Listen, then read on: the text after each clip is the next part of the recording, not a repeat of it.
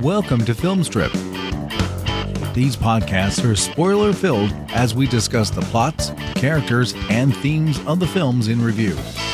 All content used or discussed in these podcast episodes is the property of the respective owners and used under the Fair Use Act, Section 504C2, Title 17. Welcome to Film Strip. I'm Jay, I'm Ron. And I'm Nick. And this is our review of Paranormal Activity The Ghost Dimension, starring Chris J. Murray, Brit Shaw, Dan Gill, Ivy George, and Olivia Taylor Dudley. Directed by Gregory Plotkin, released in 2015 on a $10 million budget, double the amount that any of the other ones even got. Grossed $79 million at the box office. And while that's a lot of money, far, far below the other entries in this series. So I guess by now we need to cop to something that we are finally getting around to finishing a series we started five years ago. Um, if you listen to the other paranormal activity shows that we dropped here in December for you, you might notice that, wow, everybody sounds younger and uh, there's other things going on. And Nick doesn't sound like he's ever lived in a house. And that's because at the time he hadn't. And Ron didn't have a kid. And so we started the paranormal activity series and we were going to do the ghost dimension when it came out. And then life got in the way and we, we kind of missed it and it disappeared from theaters very quickly. And we decided, well, we'll pick it up when it comes out on home video. And then by the time that happened, we took a break and then we came back, and then we took another break. So we decided for the end of this year, I mean, it's been a weird year in 2020. What weirder way could we possibly end it for all of you, our loyal fans, by dropping you six shows to listen to during the holiday break while you are hopefully able to travel with your your family, or if you're not and you're still stuck at home and dealing with all of that kind of stuff, that you've got plenty of stuff to listen to. So we're we're finally putting a bow on the paranormal activity series, guys. I, I know you can't contain your excitement. Oh, it's very topical, man. I mean, considering what the plot of this movie is, people stuck at home, very familiar, having some invisible force that could kill you, very familiar. So it's a very topical 2020 uh, review uh, series that we're doing here, but uh, this will be a fun review to say the least. Plus, there's the whole uh, Chris Rock Paranormal Activity 7 that may or may not ever come out. Yeah, they were. Uh, there was a note about that because he's gotten involved in Saw and Paranormal Activity somehow now, and the Saw one has been pushed off to 2021. But they were going to make another one in July of 2019. That was supposed to be out in March 2021. I highly doubt that's happening. There's like nothing on the internet about it that I've seen. So the funny thing is, you know, Blumhouse, which has been behind all of these things, said emphatically in 2015 like no we this is it. We are ending this. Like this it is time to go and we, we're going to go out. And this time I, I remember the advertisements. You see the activity and we're going to see all this and so I, I was sitting there on one hand going like oh cool 3d yes. And i saw this sucker in theaters in 3d and then walked out of the theater and the first thing i asked myself was how is found footage in 3d Well, um, they used to have cameras that would shoot in 3D that you could like buy, like commercial cameras back when 3D was all the rage. But man, talk about a huge mistake from Blumhouse. They finally get to see the activity, and it looks like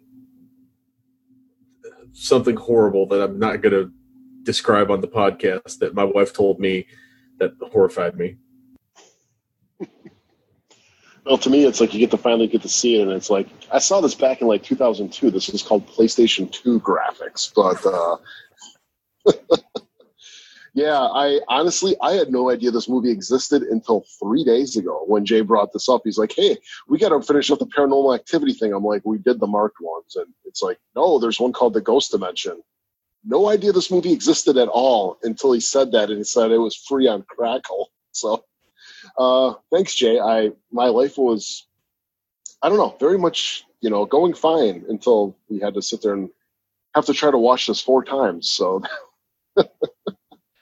so ron Yeah. i saw it in theaters i think you were commenting you saw it in theaters as well in 3d Yeah, I saw it in theaters in 3D.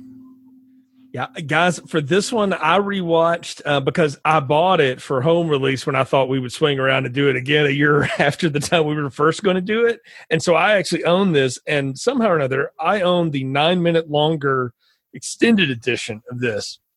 and I I can only tell you that there's a Santa suit that gets set up, and there's a Santa suit gag, and there's like extended people talking but not talking about the paranormal activity that makes up the nine minutes. Like there's nothing else that happens in the climax. There's nothing else about the venom goo that is the, the all, all that. And there's a little bit longer with the random guy that we'll talk about that shows up at the beginning of this movie that apparently was behind all of this somehow or another kent. Uh, there's a little bit more of him but he doesn't really add anything to his character Wait, he had a name. He wasn't just ponytail. Yeah, I yeah, I don't know. I, I looked at him and honestly, forgive me, I, I thought it was C. Robert Cargill. Uh, you know, the, the now acclaimed screenwriter and used to write on on Ain't It Cool News. Sorry, uh, uh, Massawyrm, but yeah, so that's who I've always thought that was because he looks like it. He does, but that's really funny. Yeah, I keep. I, I didn't even realize too that this this was a Christmas movie. So I mean, is right? this going to be is this going to be in your Christmas like repertoire now, Jay? Is this going to be something where you're going to watch this like between Christmas Vacation and Die Hard? You're going to hey hey honey hey honey you ready? We're going to put Ghost Dimension on right now. yeah, you know, my wife did actually watch this with me. I'll tell you what she thought of it at the end, and I'll we'll talk about the secret Christmas movie that it is. That's another reason I wanted to put these out in December. Ron, you and I've had kind of some discussions offline about secret Christmas movies, and I realized the last Paranormal Activities one we could do that whole series We'll have to pitch it to uh, Tis the podcast as a surprise as one of their secret Christmas movies. Yes, yeah. they should suffer as we have. So, I, before we give any more and tip our hats anymore, Ron, please do tell us what happens in Paranormal Activity: The Ghost Dimension. Picture it: Christmas 2013. Ryan, Emily, and Leila Fleege are getting ready to celebrate that most wonderful time of the year, Christmas when Ryan's brother Mike drops by for a visit. A permanent visit, because he broke up with his girlfriend and has nowhere else to live. Mike finds a box of old videotapes rummaging for Christmas decorations, along with an old video camera. Mike digs the tapes out, and lo and behold, on the tapes is footage from a familiar pair of girls from Paranormal Activity 3, Katie and Christy, alongside their mother, Julie, and Dennis, the, the spineless boyfriend from 1988. There are other tapes, though, featuring Christy and Katie doing strange rituals, talking to a mysterious man with a ponytail who looks like C. Robert Cargill, and their creepy grandmother. Strangely, it seems like the girls can see them through the TV. Surely that's no more real than Layla's imaginary friend Toby, the eight foot tall, mini eyed goat man. Ryan and Mike screw around with the camera and discover that it's not any ordinary camera, it's a spirit camera. And in true Ghost Adventures fashion, that means it can see into the spirit realm. Hence, the whole marketing aspect of this movie is being the paranormal activity where you actually see what's going on. As it turns out, Layla's imaginary friend is a giant black gloppy monster thing that she talks to for hours, and the more the spirit is caught on camera, the more distinct the form it takes, and the more violent it gets. It attacks Skylar, a random house guest. Then later it attacks Ryan while he tries to watch his daughter sleep like a creep. As it turns out, the house is built on an ancient paranormal activity burial ground, being the very same land for Paranormal Activity 3, just with a different house because that give it away way too quickly. And the realtor who sold them the house? Her name was Katie. Ryan and Emily call on a priest named Father Todd for help as they battle with the increasingly violent Toby. Ryan asks Jeeves some pointed questions and discovers the cult of the midwives, who killed that family in Nevada and kidnapped a boy named Hunter, who just so happens to occasionally write his name on Layla's chalkboard wall. Father Todd comes back to cleanse the house and trap the demon, but he's killed and dragged away by Toby. The family tries to finish the ritual, only for Skylar to turn and vomit acid blood like an alien all over Mike, killing them both. Layla flees from the salt circle and Ryan and Emily chase her down, but Ryan gets impaled by a bad 3D effect. Layla sprints through a portal in the wall of her room and finds herself back in 1992, the good old days, in Christy and Katie's house. Emily finds Katie and her daughter, but by then it's too late. The midwives have gotten their drop of blood, and Toby has been given human forms, looking like a pasty Dr. Manhattan and presumably just as naked. Emily is killed, with her body tossed at the camera like at the end of the first movie. Layla and Toby join hands and walk away as credits roll. Now, we've reviewed a lot of horror series that have taken some turns at Albuquerque and, and, some never came back. Have you ever known a series that nosedived as fast as this one did from part three to the end because we all just hate part four was garbage and we called it out for such we all kind of laughed at marked ones but it was stupid and ultimately meant nothing because they don't even reference any of it. Th- this thing desperately wanted to get back to the magic that they found when they went back to the 80s and did the part three and let's be honest they should have stopped right there. Like this is a complete complete disaster Yeah, Yeah. it's kind of like the uh, you know the Alien series that we did a, wa- a long time ago, where really that kind of nosedived after two, in my opinion, and then even like movies like Hellraiser, where just consistently got worse as they went on to uh, complete abortions at the end. So, I mean, it's not it's not the first series that we've seen or we reviewed where it's been like a complete nosedive, but it's totally one of these series where there's a vast difference between where we are and where we were. Yeah, and in retrospect, it makes the marked ones look really entertaining. And honestly, for like the first, I don't know, third of this movie, it's fine. Maybe two thirds of the movie, it's okay. But man, that that turn it takes at the end just really kills the entire thing deader than Toby.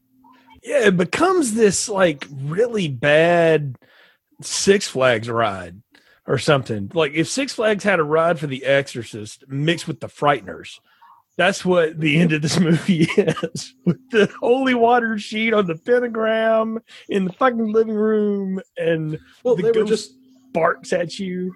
They were just trying to recreate the uh, the ghost in the sheet from the third one. is that That's it? the whole thing because yeah. well it was horrible. I mean toby's still doing his same thing. He still screws the kitchen up and throws knives at them every one of these movies the kitchen gets jacked. I don't know why but that's something I mean, it just kind of looked like my normal kitchen on an everyday basis. I mean, I guess I just kind of kind of ask this right now. I get it that paranormal activity, this whole like found footage aspect is a shtick, but are we to the point with this where it's like, would you be okay if they dropped it? Where it's like we're just going to do more of a conventional movie, or maybe we'll do some type of like combination of this first person versus traditional like you know third person style uh, movie because it's just you know the first one okay that was the you know that was a setup there the second one, it was a conceit. The third one, it was a conceit. But as we get kind of further in these sequels, it's at least me as a viewer, I'm to the point where it's like we can just drop this. It's it was it was fine in the beginning. Right now, it just it feels like it's just it's too much. Well, the thing is that they they've always come up with a good reason as to why you're watching the found footage. The first time Micah was trying to catch the activity. The second time you're watching the security cameras at Christie's house. Basically, the third time it's the 80s and the guy's a, an event videographer. So we kind of get the throwback and there's all that fun. And then in the fourth one, it was all the Xbox Kinect and uh, Alex's laptop that just Yeah. randomly recorded. And then Yeah, the the marked ones was GoPros. So they've always like found a thing. They just couldn't find a thing this time.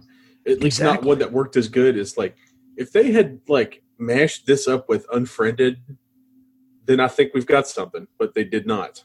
Oh yeah, and Ron, that's an excellent point. That movie works as a fa- it's really a Skype horror movie, like in a lot of ways, and I I love that movie. Uh, that that movie has great tension. Everybody gives good performances. It's fun because it's And- really well contained. And and the second one works in a really good uh, is a really solid conspiracy theory movie with uh, building off of the same aspect, but also including a lot of like viral video type of stuff, uh, where they do things like they work in the unsecured web cameras, they work in the security cameras, they work in just like you know red light cameras and stuff. They work all that stuff in, and if you had worked all that stuff into a paranormal activity movie, then you know maybe you've got something a little bit more reasonable than this. But Nick, to your point, the hook of this one is that you're going to see the activity or It's like a something. go. It's like honestly, it's like when I saw them opening up the camcorder, it was like a bad Ghostbusters knockoff. You know what I mean? Like this technology, like this is like completely custom and everything. I, I don't know. I guess maybe just because we're in 2020 now and the whole COVID situation, lockdown. I guess if they would make the new Paranormal Activity, it would be over Zoom, right, or Microsoft Teams. Like that would be the setup now. That's what we're saying. Guess they could. And I mean, look, uh, Shutter ha- has produced a Zoom horror movie, so Yeah, it's Oh, coming God. out. Yeah, it it came. It actually came out at the end of July. this one, the whole catch is you're going to get to see the activity. And I don't know what I expected to see. What I did not expect to see was like wavy lines that this camera from the 80s can somehow pick up, but you know, modern dig cams can't, and none of this other crap this guy's got in his house. And this guy looks like an, an effects designer or something like that. It looks like he knows what he's doing with cameras. But this one huge camera is the one that picks up the activity. And then for some reason, it becomes what I can only flashing forward think of as like the Venom goo. That's it looks like the Venom goo from Spider-Man 3 or Venom. Yeah, that's uh, as as good of a comparison as any that that I'm comfortable making. uh, you know what they should do? What they should have done, or what they should do for this one with Chris Rock? Work Twitch in there. Everybody's like streaming stuff on video games. Everybody's doing TikToks. Work some of that crap in there. Give me a TikTok where Toby shows up and just rips somebody in half, like tearing up a loaf of bread.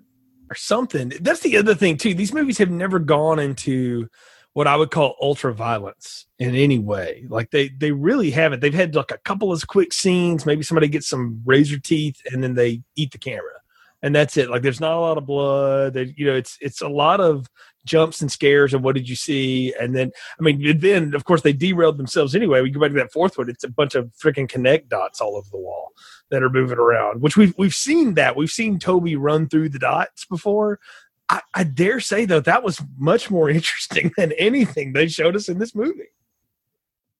It, it, like we've talked about, every movie's had its its particular gimmick, and this one they couldn't find uh, they couldn't find a, a thing other than the spirit camera, which you know, um, it's the same video camera that Billy Barty's got at UHF, as far as I'm concerned.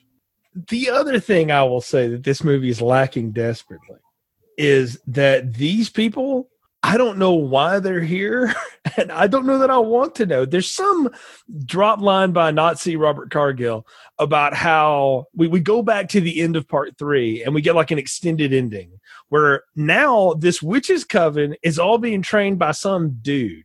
Now, first thing, that completely undermines the whole like women's coven witch power thing. These movies have all been about that it's just some random dude that looks like he could be you know working the second shift at muldoon's as much as doing anything else. That that i don't know. What y'all think about that that that kent kind of undermined uh, that was the mastermind behind all this shit? He he looks like a burnt out Vietnam vet social studies teacher I had. If he had if he had had a more of a skullet look, he would more have been that deranged guy. walter from the big lebowski yeah. Yeah, uh, or rather like a deranged dude because he's got the long hair. But yeah, it's like I mean, I, I thought he looked like a guy that's gonna like end up fixing a motorcycle or something. Like you got a blown transmission, he's the guy you go take it to. He's got a pull bar, and you take it in there. He's gonna fix it for you. nice ponytail. i mean i think that's what he's what he's known as as ponytail guy or like a guidance counselor. name? Counselor Yeah, yeah, like th- that got lost in Woodstock and never left. because he spoke very much in like those guidance counselory tones, like. You know, this is what we're gonna do, Katie. You know, Right. give me some That, minutes. that is true. That, that's a good call. He's the guy that'd be like, Yes. you know, hey, you don't need to listen to what your parents do. You need to go and do what makes you happy. So, Ron, you know who he is? He's Bob's brother from my science project. That's ah, good, good pull. That's yes, he's he's the guidance counselor at that high school where they had the my science project. The other problem is the friggin' family. Um, and this is nothing against these performers. They're giving us everything they can, but Ryan, Emily, and Leela suck. I'm sorry. I don't, I hate them, all of them. And they're not Yep. even good. And they're not even good in that way where you want them to die. They're just boring. Yeah, they're not. It's not very a very good cast here. And I guess that's another question here for you guys too. Is like, are we kind of done with like the whole like just what they kind of like the paranormal activity slow burn? It's like we've seen this five times before, where it's like just kind of the slow like, ooh, he's to kind of screw around with stuff. Like, ooh, it's like the audience knows what's going on, and I just kind of wish that they would take this stuff kind of like to a new dimension here. You know what I mean? Or like something new because it's the same movies over and over again. Just like, okay, well, this is in an apartment, this is in a house, this is with an Xbox Kinect, you know, thing. It's like, I, I just I want something a little bit new here, and they did try something new with the awful like CGI, being able to see what's going on, but as we've learned, like with movies like with like Poltergeist 2 or something, it's like less is more when it comes to stuff like that. There's other things I think that they probably could have done to engage the audience a little bit more. So kind of what is your guys' take on that? There's a way to do that. You're hitting on something there, Nick. That you're exactly right. In this, in the sequel, Jaws 2 taught us, and Halloween 2 did as well, that you've already seen the scare. So why hide it anymore? Show the damn thing. So you see the shark a lot in Jaws 2, and you see Michael Myers butcher a lot of people in Halloween too. Like that's the, both of those people, Rick uh, Rosenthal and Jeannot Szwarc, knew that you just got to show the monster and let it loose. That's what people are there for. And they wanted to do that with this. It just it just looked like crap. And I'm sorry. And I'm, it's not because it looked like bad in 2015. It looked bad then. I mean, it didn't look good. They spent $10 million on this, and it is trash. Yeah, I mean, kind of like the whole like aliens effect. It's like you've seen the haunted house movie. Let's go take it up a notch and kind of change stuff around and just balls to the wall right away. And I thought like that would have been kind of different with this movie where maybe they're running away from this haunted thing instead of them just staying in a house. Maybe it's something more like the influencer thing where I'm going to record everything on Facebook or social media for people to see. And it's like this thing chasing after them. Give it some type of motive here where it's going to be like actually like going after someone as opposed to the whole haunted house slow burn aspect that we get again. But I mean, if you're to do this kind of movie, you need to at least make it better than Sinister. I mean, that's another Blumhouse movie that ties us back to C. Robert Cargill again, uh, because we're apparently he's going to be a thing we're going to talk about throughout this entire review. But we've already seen somebody watch creepy old tapes and then scary stuff starts happening in their house, and it was in a much better movie and done in a much better way. And if you're going to do the whole let's go into another dimension, let's do some time travel, man, Hellraiser 2 is was 20 years before this, 30 years before this almost. It was even that looked better than this weird like CGI doorway thing. Yes. It, even Blumhouse has the ability, like with the Insidious movies, to do this kind of thing, and I just don't know why they failed so hard at it and it's the same people involved. I mean, the director of this edited parts two through marked ones. I mean, it's the writing teams that have been involved. Oren Peli and Blum are, are producing this thing. They got the same hands all over this thing that they've always had. Going back to the family, you've nailed something there, Ron. And I realized that if Ryan, Emily, and Leela were cast in a Hallmark movie, they would be fine because they they should be like uh, you know the the family that takes in Candace Cameron Bure and convinces her to give up the city for the small town life you know, or something, so that they can uh, hook her up with Mike, his brother, um, who is up there, Ron. yeah, I, mean, I mean, really, he could. Now, I have a question for both of you. Who is Skylar and what is she? because I have forever thought she was like the au pair, but apparently not. I thought she was the nanny until we had our offline discussion where you mentioned the drop line where she's some friend in town for a yoga retreat. That it said like in there. I read that on the internet after watching this yet again for this review, and I read that and I was like, "What?" I went back to that scene, watched it, and I was like, "Oh, there it is."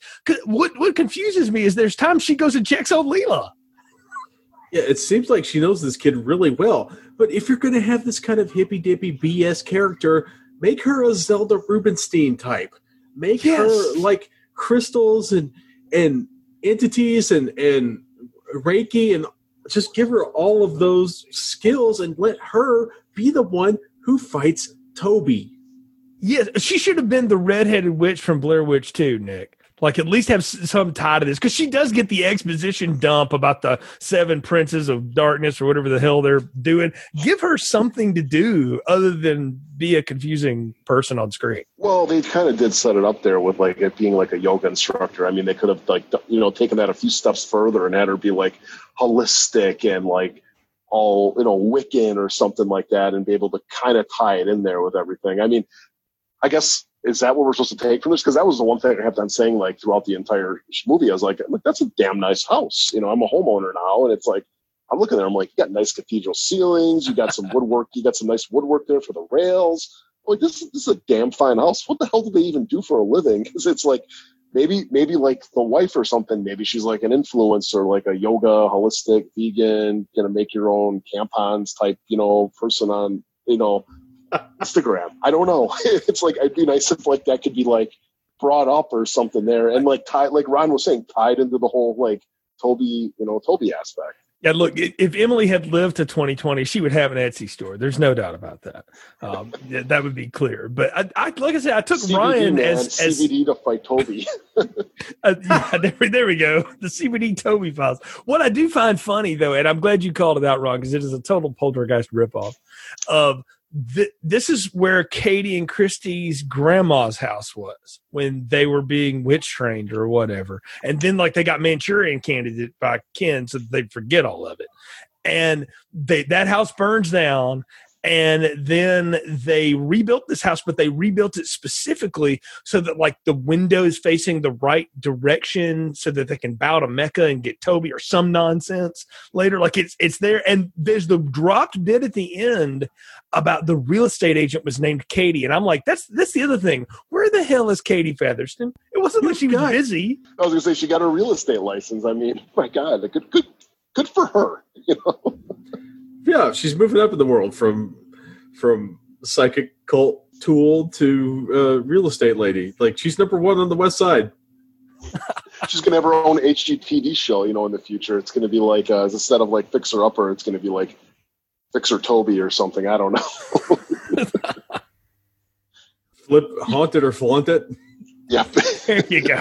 Well, then, to be fair to Katie, she was never supposed to be involved in this anyway. This was all Christy, and she was going to have this kid and all you know all this stuff. We know what happened with that, but then her asshole brother-in-law, remember, transferred the curse back to her in part two. So this is all his fault. I, yeah, I, I just couldn't believe that they're doing the blowout, right? And you don't bring back the one person who's been the star of your movies. I mean, I get why she wasn't in the Marked Ones. Maybe she didn't hang out in the barrio. But you can't get Katie Featherston to do a walk on. I'm, I'm sorry, I'm not dogging her. She's a working actress, but she would have done it. I mean, she said, Oh, I would have done it. She was even in the marked ones. Well, that's right. at the She's very at the end, end she shows it. up. Yeah. Yeah, yeah, Which- you're right. which is one of the coolest twists that this whole movie series has accomplished, where they sent those uh, Hispanic people through time or through space or whatever, and then they show up and they're part of the paranormal activity that took place in the first movie. That was a great twist. You can't shoot this kid back through time to 1992 and have her show up like on the other side of the mirror with her hand up, like playing Bloody Mary with Katie and, and Christy. or Really? something, or with Leela or something. I mean, you're showing everything else. The other thing too is, and you've you've hit it there. They introduced time travel into this now. They've already done that with marked ones, and now it's now that door is open. And I'm just reminded of that little joke scene in Scream Four where the girls talking about the stab movies and how confusing they got when they interviewed introduced time travel. And I'm like, when, why did we do that in these movies? Everything else seemed to be so grounded in quote reality uh, to have these portals of time and so now i think if i'm to understand this correctly toby has been conjured in corporeal form but he's conjured back in 1992 is that right That's my understanding. Yes, he was conjured back in 1992. That's a okay and, and can we talk about? It's it's jumping ahead a little bit. Can we talk about how disappointing Toby was? yeah It's just a giant guy who works his calves. Like it's just a dude with really good calves and Yeah. big feet. I mean, he's clearly naked. Let's see. Let's see some butt. Can we get Toby's butt? I don't know Better that I wanted to see him. He had that little girl with him. That, I mean, it was getting weird anyway. I was, I mean, my wife and I were like, "This is this is kind of creepy in a bad way." Okay. y'all. All right, all right. So better yet, why does Toby not have goat legs? Thank you. Give me goat Yes. legs with human feet. That's terrifying. Yes, it's it's pretty obvious though. Looking at those uh, calves, he's definitely a Trek rider. He's the guy that's going to the bike store to fix up his Trek because he rides that bike everywhere. he's the guy that's usually on the back highway and you can't get around him. That's Toby. So, so, so Toby invented the Peloton and tortures that poor woman. That's what he was conjured for. That's what you're saying. yeah, he's the guy that's always wearing like you know biker shorts everywhere he goes. It's like, oh, he's at the grocery store buying some you know coconut water and stuff in the biker shorts and the bag. This like, dude shops exclusively at Trader Joe's. No oh, offense totally. to Trader Joe's, but that and Whole Foods. No, yeah, no, Whole, yeah, Foods. Whole Foods. Yeah, you're right, Nick. Whole Foods. Yeah, Whole Foods. Yeah, this this that's that guy. To- Toby does CrossFit. Oh well, I don't know though, man. There's that whole Jesus aspect to CrossFit. Toby might be again that. No, if he did CrossFit, the half the movie would be him telling everybody how he does CrossFit. and he's vegan. So now that we've offended possibly everyone that we possibly could who's listening to this. Well, Jay, if we're gonna, like I said, if he's worth, if he offended people, we only offended people named Kyle. So. so we have this family unit, whatever they might be and we've all talked about how disappointing they are. And it's nothing against the performers. I'll be honest with you guys. I don't think they were given anything to do. And and i don't think these people because they've all worked in other things. I don't think they were the kind of people that could do the level of improv that these movies need. And that's what you, we've known about the rest of these. Is there's a script but they kind of let the people just sort of be themselves and be their characters. And they don't have any charisma. I mean like i Ryan and Emily are about as boring milk toast as you can get as a couple. That one funny moment where she talks about like if you come upstairs, you know, you get lucky and she runs into the wall. I mean, that was funny, but that's in the first 10 minutes of the movie. And there's nothing else in there about that. Like I get no reason why they're so, I don't know, close with each other. And I, I don't I don't like dinging child actors too much because they're kids and sometimes they don't know what they're in or whatever. But I'm sorry, this girl is bad. Like she is the the two girls that play uh, uh, Christy and and Katie as kids that come back for this from part three, who obviously have both grown a foot since they made that movie. They're good. Like they still do good. The creepiest thing is when they have Christy like forward projecting and talking about that stuff. But the main kid, Leela, she's just no.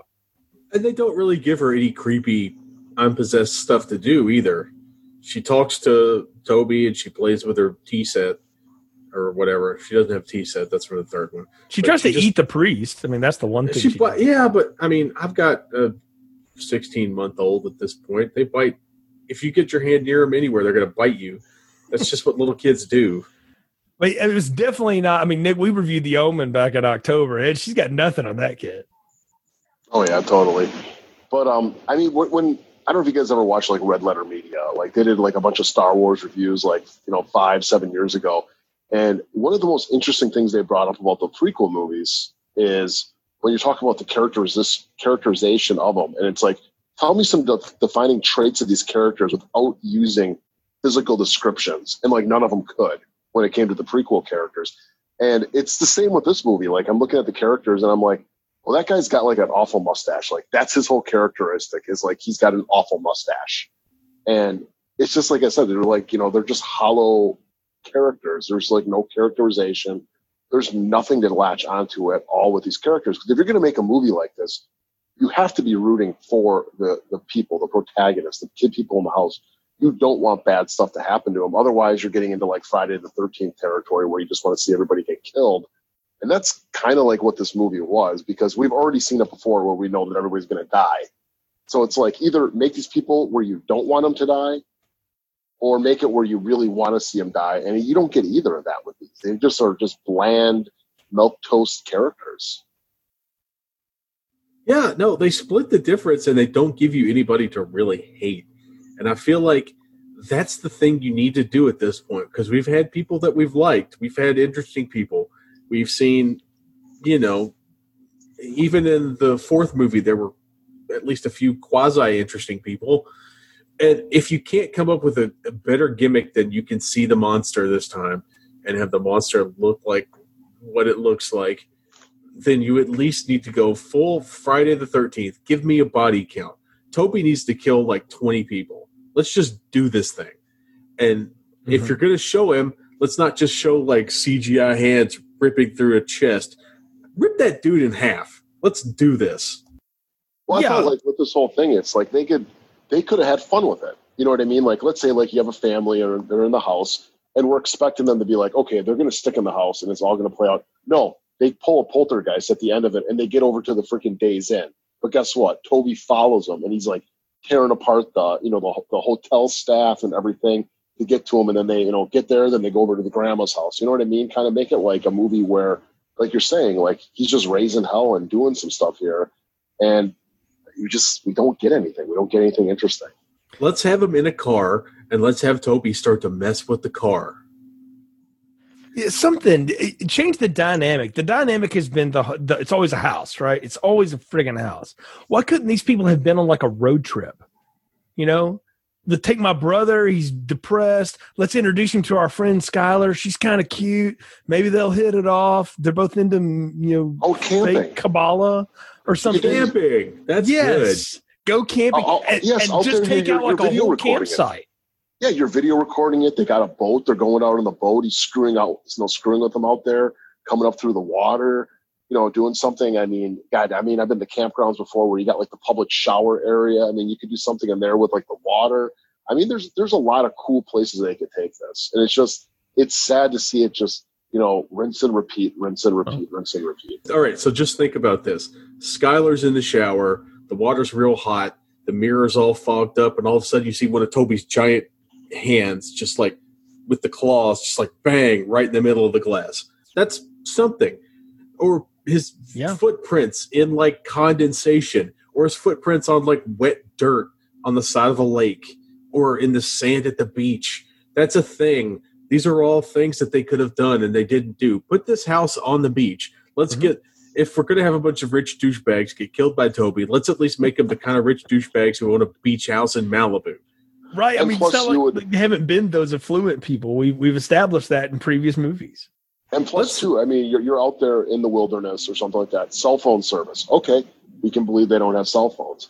And okay, there's only one way for them to get out of there, their vehicle. Okay, he screws around with the battery and they can't get out of there. You know what I mean? Now they're actually, there's a reason why they're stuck. You know what I mean? It's like, I, I don't understand why these these movies don't seem to have more than five minutes of like actual like discussion between the writers. Let's get some dash cam footage of like the wheel flying off of this car and it like rolling over like 18 times. Let's spend some of this money and do a car crash and make Toby the cause of it.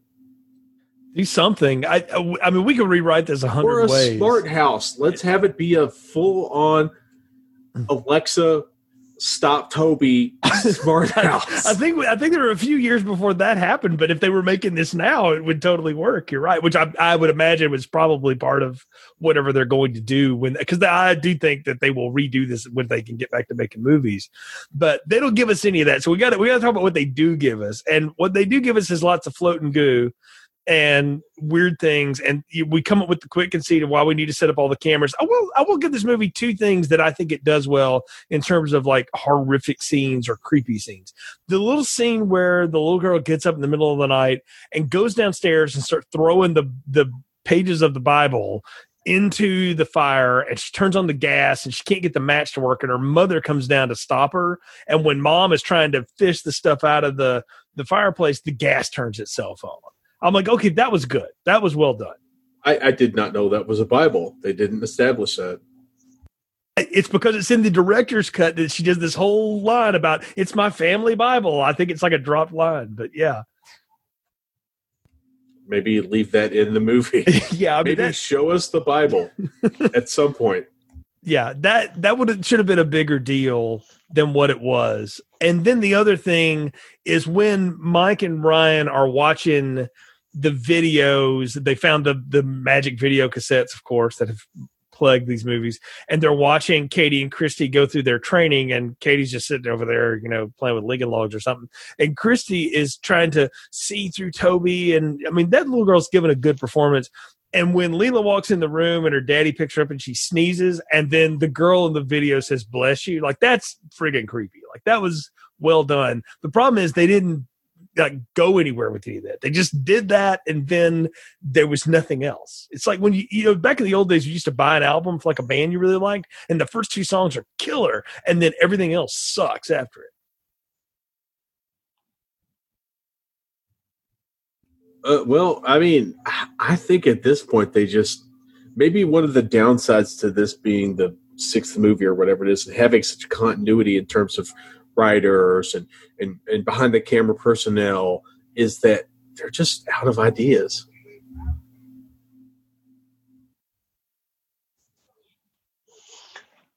Yeah, I mean, but again, though, I, I don't know how they could be out of ideas. I mean, we just spitballed like five much, much better ideas here just off the top of our head.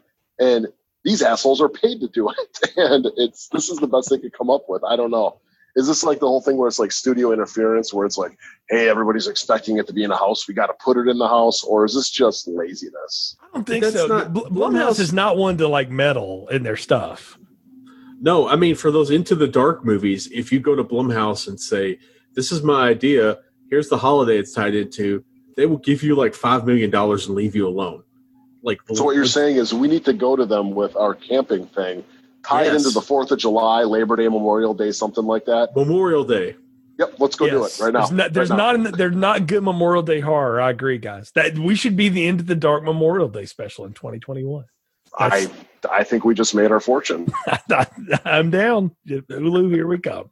So the problem is though we've got to finish talking about this goofy movie uh, first, and so okay, I, I made a joke about it earlier, but I do want to get the thoughts about the house being built to be a conduit. Um, okay, that's dumb on a level, but it could work. They could have like spent more time making that a big deal because they spent enough time with Lee and uh, or with uh, Emily and Ryan running through all like their old papers and trying to find like who do we buy this house from and all this crap. I mean, I kind of liked that, but I, I don't know that they did enough to explain that. I've had to watch this movie four times to really get that. Well, there's another dropped line in there where Skylar talks about how she does something that's like feng shui, but not. She should have been the one to be like, "Hey, this house is really like exposed to evil spirits, man." Yeah, You you're right. That her character should have been the Zelda Rubinstein. Uh, well, they even mentioned it. It's a throwaway line. She talks about it when she's talking about the yoga retreat. Not long after that, when they were in the kitchen and she's like talking to Mike or whatever, and she's like, or yeah, Mike, and she's like, "Your mustache doesn't have enough feng shui." Oh yeah, totally. I mean, yeah, they could have had her come in and just be like, "Oh, I just I sense the negative energy in this house" or something like that. You know, just a couple drop lines with it, and then just set her up. But again, though, this nothing is written well in this movie at all. If you make her like a full on turquoise jewelry, I live in New Mexico spiritualist who eats peyote and like Yes. communes with nature, and have her fight the cult. Have her like do white magic against the cult's black magic.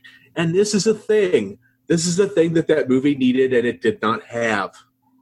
and that's because and i go back to that opening bit again that they've totally undermined the power of this cult because it's just some dude who has recruited all these women to make these deals with the devil because they, they dropped this bit about they were raising Toby because he's one of the seven princes of Revelation or some nonsense. What what's the purpose? Like, what is Toby going to go do? Is he going to control the stock market? Is he going to change things, make an alternate timeline? What what is what is Toby's ultimate gain other than to be corporeal and to walk off with a little girl and get some friggin' ice cream?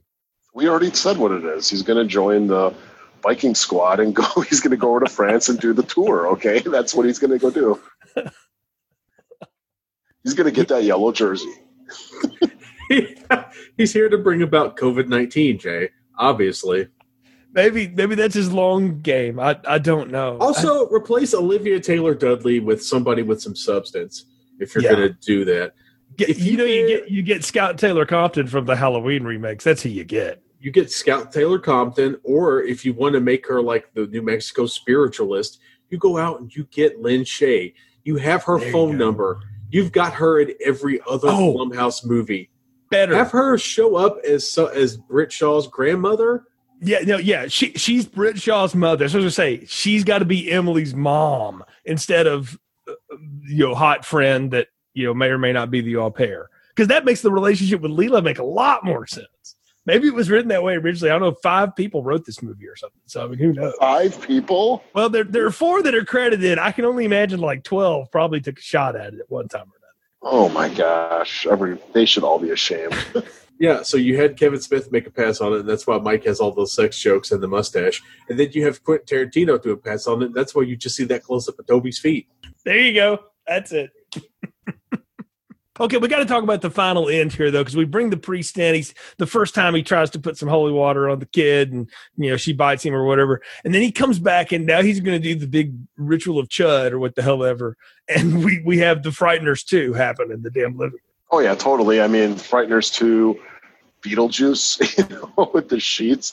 I mean, I could not believe that they were doing the whole thing with the sheet, with the whole possession angle, with like you know, you got the uh, the pentagram on the floor, and like they cover him up with the sheet. I mean, really, is that really? I mean, it's I get it, it's you know we're we're five years in the future from this movie, but 2015, we're we're beyond this, aren't we? As as an effect.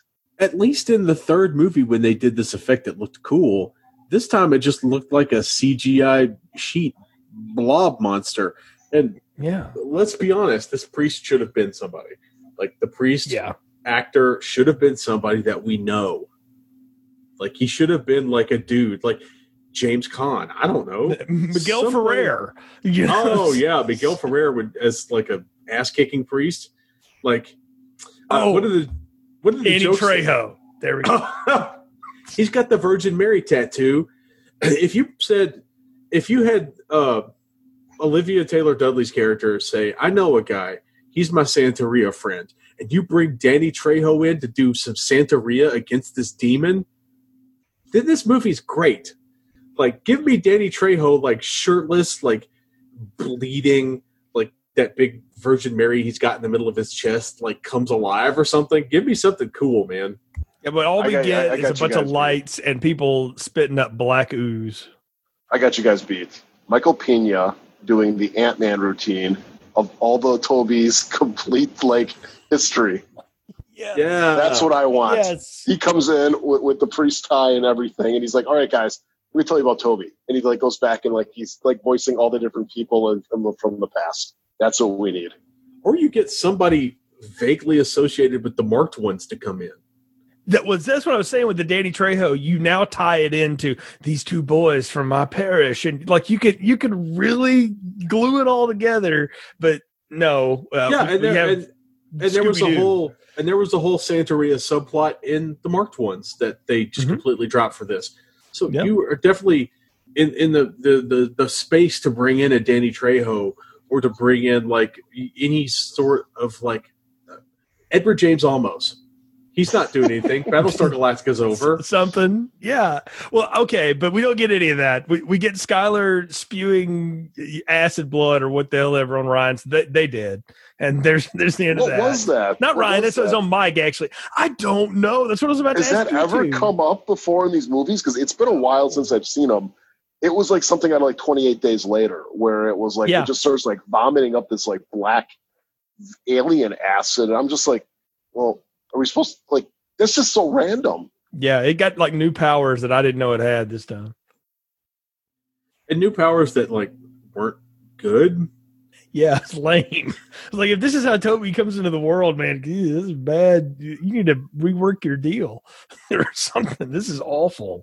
But they, you know, those we got to get those two out, and then Mike gets it through the back with a goo arm or something. That that is God, that's a terrible fix. I'm right, right. You're right, Ron. He needed to be like bouncing off the walls, torn in half. So give me something. I know these movies again don't do the ultra violence, but you got to do something. Grab him and just slam his head into the wall and like cave it in or something like that. You know, like just some type of like just quick graphic violence there to just you know, hold your attention. Yeah, that that effect was something out of Scooby Doo. Like that was bad. You're ramming a hand through a guy's chest and you don't have blood.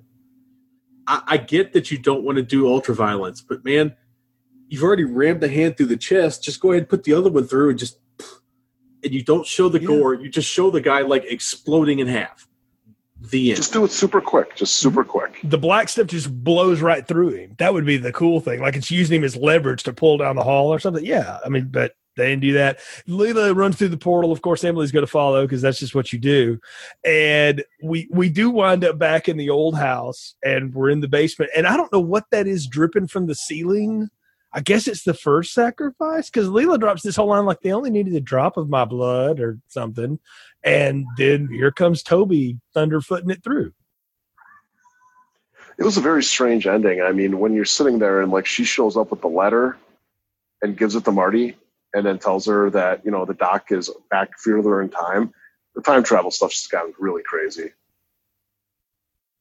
Yeah, Back to the future reference there, case and you then didn't get it. and then then Toby choke slams Emily because we have to call back to the first movie where we're throwing Micah at the camera and come with me, little girl, if you want to live, and walks off. And that that's it. That's the whole thing. All right, But what- so but what about the little jump scare though, with the hand at the end grabbing the camera? I mean, that was lame. If that was like what, if, if this is the movie that they're intending to go out with, and that was the last thing that they were going to show, I mean, freaking lame.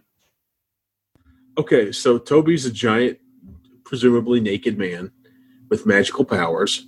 She should have touched Emily, and Emily should have exploded like Doctor Manhattan. Right. Something. If uh, uh, again, I'm I'm like, what does being corporeal do for Toby that being a demon ghost thing hasn't done for him already? He doesn't. I don't. I don't know why this is happening. It does, and they don't bother to tell us. There's no dropped lines about carnage created across the globe, or you know, nothing. They don't try to tie it into anything stupid. Like it just, it just ends. It just ends with a big bunch of nothing. Would have been better if he would have just like killed all of them. Like Toby's now alive or he's in a body. He kills the little girl and just kills like all these other people in the house. You know what I mean? Like just go crazy. You know what I mean? Even though if he's going to be killing people in the past who are alive in the Better future, yet- just do something weird. Be- better yet, he lights the fire that burns the house down that starts the cycle that gets to the new house or something like that. Do do that. Have him light the house on fire as he's walking away. It's a great idea. Yeah, anything to like close the time loop in this movie. Then he goes back in time and, and he has sex with Michael J. Fox's mom, and then we get Back to the Future too. That might only explain Back to the Future too, but that's another day on Donahue, as they say. Well, guys, I think we're at the part of the podcast where it's time to give final thoughts, recommendations, and popcorn ratings, and close the loop on Paranormal Activity. So, Ron, please tell us your rating for this movie, and then, if you will, rank the series in order of how you liked it. All right, so uh, I got to give this one like a really, I got to give this one a small popcorn. Um, it is the most like disappointing entry of this franchise. It's just like, I mean, it's just not any good. Like for a movie series that has some pretty high points, it, it just kind of ends with a really like loud, wet dump. Like down its leg onto the floor because like the last third of this movie makes the first two thirds of this movie look like the third one which was my favorite or the first one which we all agree is like a highlight of the series man this one just we never needed to see toby the goo monster flying around we never needed to see anything like that. We never needed the spirit camera. We've come up with much better ideas than the spirit camera. So, yeah, small popcorn, dead last. Nick, This is like, it's bad. This is a small popcorn. It's like when you look at this series and everything like this. Like if this whole like series was like the Hemsworth family, this is like Liam Hemsworth. It's just, it's bad. It's no one wants to. No one should have to see this. And honestly, it's like I, it took me four times to get through this. It really did, and I had to finish this up about five minutes before I jumped on with you guys because I kept on falling asleep, and I I was falling asleep at seven o'clock. I, I in the morning watching this. I mean, it's it's just a bad bad movie and one that I don't know how. I mean, you're telling me that like this is a movie they were planning on going out with, and it doesn't make sense. You know, as being like a satisfactory movie. It doesn't even make sense plot wise. That this would be the last one they go out with. So, yeah, just small, nasty, stale, burnt popcorn that you just are going to toss in the garbage. But ranking these movies, I would have to go. One is the best in my opinion, followed by three, followed by two, followed by five, followed by four, and then this thing at the end. So that's my ranking for them. You guys have said it right. I, mean, this is total small popcorn, but you sometimes small popcorn can be fun. This is definitely the. I, I thought I hit two minutes thirty seconds on my microwave, and I accidentally hit four minutes thirty seconds, and I wasn't paying attention, and I turned it into a brick. And I'm just searching for kernels of something because it's my last pack of the Boy Scout popcorn I bought, and I, I don't want it to totally go to the trash. And even doing that, there's just nothing of substance to it. It doesn't go anywhere. It doesn't build off of all the cool shit it built up to. And that's what's so disappointing about it is that they completely flatlined the landing, missed it totally. And I can only hope is if if they do indeed go and do another one, just act like it doesn't exist and pick up and do something interesting uh, off of this because this is a complete misfire. Uh, the likes of which, I mean, again, we talked about movie series that have derailed and stuff, but I, I don't, I can't think of one that completely just lost its wings. And for the whole movie, there's two things that are that are cool about it. The rest of it is just bad. So, total burnt small popcorn horrible movie. Ranking wise, I, the third one, man, is just genius. It's it totally works. Love it. The first one, I like Marked Ones. Is the middle one. I think that's a funny one. It's a good aside. The humor in it's great. Um, I guess I would say four and two are kind of like right there together for me at the bottom part. Two has enough in the back part of it where it starts to get fun and and stuff starts happening. Uh, four is just just dumb, but it's at least like watchable. This movie is I'm with you, Nick. It's hard to watch and get through it. It's an hour and 27 minutes long if you're watching the theatrical guys. Barely 80 minutes of movie, and it's hard to get through. The fourth one you can at least get through because the kids are the teenagers they cast were good in it. They weren't given anything to do, but the Kinect thing was kind of fun. But yeah, the, but it's it's the bottom of the barrel we're talking about. The truth is, if you want to watch Paranormal Activity, folks, like honestly, watch the first one, the second one, and the third one, and just stop like there's no reason to ever pick up with anything else. Marked Ones is only fun if like you have a group of people and you want to laugh and think like, what would paranormal activity be if it was in a lower income neighborhood and you know with some Hispanic kids and th- those kids are great at it. But otherwise, ah, the first three are all you need, and that third one again is is masterful. So um, compare, especially compared to this. So yeah, small popcorn and ick. But, but boy, fellas, it's been a lot of fun wrapping up a weird 2020 with you guys talking about paranormal activity, finally putting a bow on this big series. Okay, Jay, before we put the bow on it, I have to ask Nick a question. So you, you mentioned Liam Hemsworth. So does that mean you have Liam Hemsworth behind Luke Hemsworth from Westworld? Am I reading that correctly? There's a third one? Yeah, he's on Westworld. he's uh, the the buff, the fat buff guy from Westworld, uh, the security guy, uh, Ash. Oh boy, I oh boy, I didn't even know there was a third one. My gosh, he's like a Hemsworth but short. So he's kind of like the uh, Billy Baldwin of the family. Uh, yeah, I guess. I forget which Baldwins I like and which Baldwins I don't like. It's usually better not to like any of them. So. Well, it it has been it has been a fun year here on Film Strip. We've done a lot of interesting stuff, some of which we've name dropped on here, some of which we've we've kind of teased what might be coming down the road. Here in December, though, again, we wanted to have some fun and and give you guys something to enjoy during the holidays, whether you're traveling or not and you're just out and about, we wanted you to have a, a good chunk of podcasts. So hopefully you enjoyed these six that we've done here as kind of at the end. But we're not done for the year, Ron. No, it wouldn't be the holidays if we didn't join it with our friends from Tis the Podcast. We got one more little treat coming for you right around New Year's. Yeah, and it's uh, it's a movie that has been a meme here in the uh, Film Strip Podcast studios for quite some time. Uh, we joined with our friends uh, Tom and Anthony from Tis the Podcast to talk about New Year's Evil. And that was a blast. And I wholeheartedly recommend you to check that podcast out because they're really, the three of them are just really funny.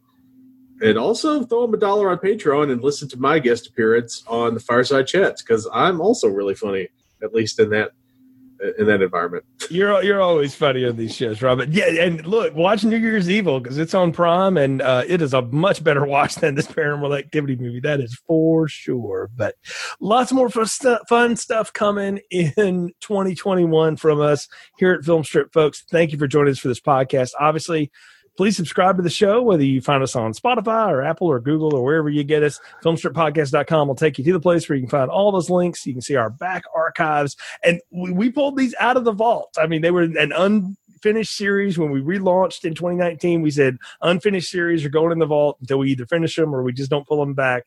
And so we pulled this one back out. You never know what we might pull back out of the vault again. So leave us a review, share the show, follow us on social media. You can follow us on Twitter and Instagram at Filmstrip Pod and Filmstrip Podcast on Facebook as well.